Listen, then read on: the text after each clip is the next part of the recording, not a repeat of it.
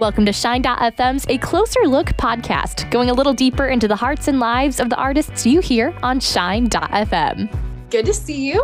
Um, Good to see you too. Tell me about the 87 Ford Bronco that you just got.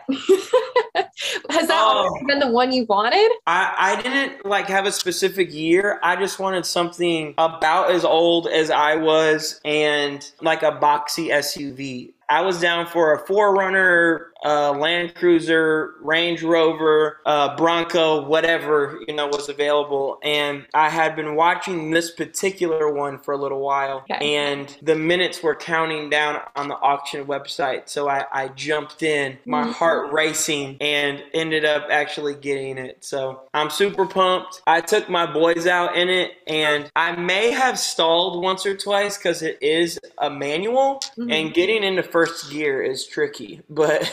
other than that, it's been a lot of fun. That's cool. Online, you said it was on your dream board. Do you have yeah. any other things on your dream board? I've had so many things. I still do. I'll, I'll give you this one. I have a dream to have a Wells barn. Okay. So I want to like get a big piece of land and build a super dope structure on it that probably resembles a barn but is a bit more modern. Mm-hmm. and i've been like saving images and all kinds of things of how i want the inside to look. And then i want to have like dirt bikes and four wheelers and stuff like that. Preferably i want to be somewhere where it snows so i can have snowmobiles but that dream is still down the road a little bit. That's awesome. That is going to be so much fun for you and your family. Father's day is coming up. How uh-huh. do you celebrate father's day with your four boys? We'll see.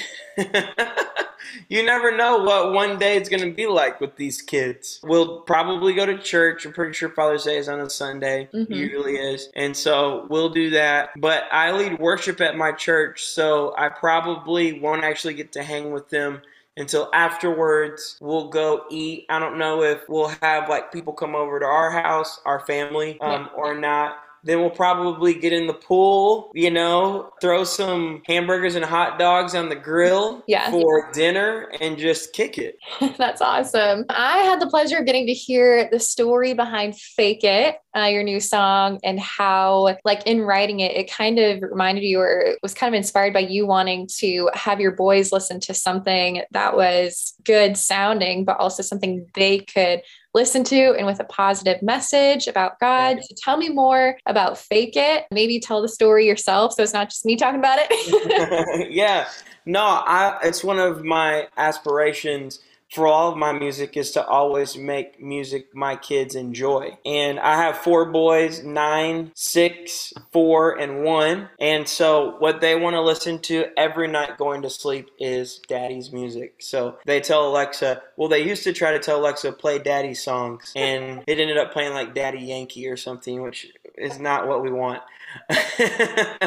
so I got them, you know, play Tauren Wells. So they're listening to the music. And I just want to take every opportunity I can, and parents, this will resonate with parents, to make deposits into their faith at every opportunity possible. Mm-hmm. So, music is a big way that we make deposits into the faith of our children because they may forget the quote we share with them or the speech that we give them or the sermons that they hear in church, but the hooks of songs and the meanings of songs will always stick with people and will stick with our kids. So, that's really the heart behind Fake It. I mean, I'll be honest, people of all ages love it uh, mm-hmm. because it has a retro feel in a modern context. But to me, it's all about what the song is saying. And if I was to bottom line it, it's that when we put ourselves in a position to be more vulnerable, we put ourselves in a better position to be loved. And if we are real with God, we will experience real love. But if we try to bring something that's fake, that's phony, that's religious, that's put on, then we're not going to be able to experience the full depth and breadth of the love of God. So when you experience that, you realize you're free from faking it. You don't have to pretend to be anything that you're not. Jesus loves you right where you are, and his love transforms us. That's awesome. Thanks for sharing that. So, with the new album coming out, out what is one song, because I can't ask you to pick a favorite, but what is one song that in the process of deciding all the songs to put on the album, you're like, this one has to be on the album? Yeah, use a friend. Okay. Use a friend had to be on the album. I just I want my music to talk about not only how I feel about God and how God feels about me, but how I feel like we should all feel about each other. Yeah. So music's intention is to move us toward God and toward one another. That's why it says encourage one another with psalms, hymns, and spiritual songs in the scripture. Encourage one another. So it's not just about what we sing about God and what God thinks about us, it's what we're singing to each other about who God is transforming us into being. Mhm. And I think one of those things is like a good friend. And I think it's overlooked in our faith that there is a high premium on friendship yeah. and what it means to be like Christ in friendship. To not just be there for someone when everything's up and everything's good, but to stand by someone when things are difficult and when they've made mistakes and when they've lost their way. And to be like ride or die there for somebody. So that's one of the songs. Not only does it have all that heart in it, but it's just a vibe. It's a vibe. So um, I'm excited for people to just be listening to it every day a thousand times. Yeah, that's awesome. How do you then? You're a parent, you have four boys, you're touring, you got a lot going on, new album. How do you make time for your friends? Mm, that's good. I try to be available whenever someone calls. I was on the treadmill the other day. Friend called me, turned it on as I was walking uphill trying to burn some fat. Hey, And uh, yes. And I'm like,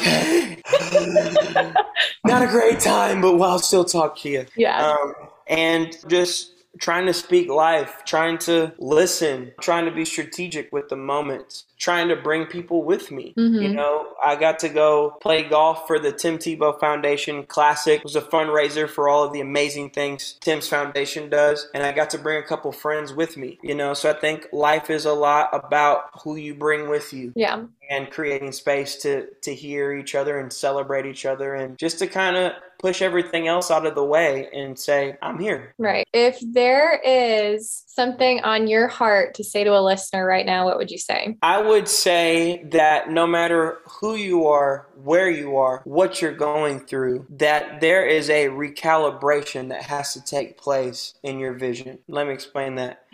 the new album that I put out is obviously called Joy in the Morning. And the reason why I wanted to build an entire, like, when you're making an album, it's not just you're putting songs together. You're deciding what you're going to be talking about for the next two years. And so when I thought about what message do I want to carry into people's lives for the next two years, it was that now is not forever. Mm, Sometimes we try to use now, we use what we know about now to frame what we know about forever. yeah. So if I'm hurting now, I'll hurt forever. If I'm single now, I'll be single forever. If my friends betray me now, I will always be betrayed by people forever. And we mm-hmm. use these things. If my life is hard now, if they're bullying me now, if I can't get ahead financially now, then that is my destiny and that's what my forever is going to look like. But as believers, we have the opportunity to flip that and use what we know about forever to inform what we believe about now. Woo! I feel something on it. I feel something on that right there.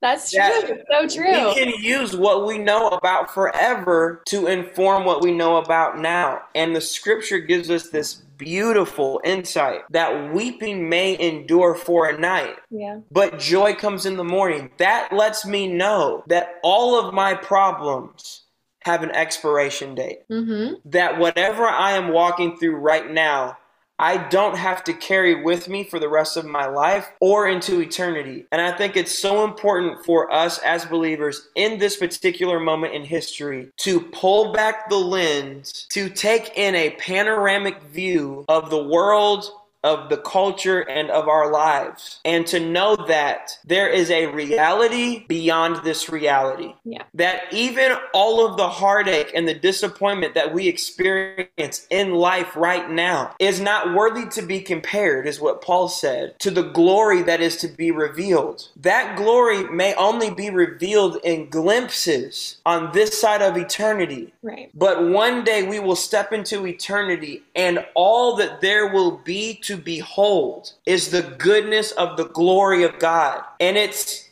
a place where there's no weeping, there's no sadness, there's no sickness, there are no funerals. In fact, it's the place where the dead in Christ rise and they get to be seated next to Jesus. So I hope that someone is encouraged right now to just know joy comes in the morning and there Mhm. only may be glimpses of sunlight in the here and now but eternity with jesus is the promise and the hope of the believer Yeah. and you have that promise and it's alive for you today That's awesome. Preach it.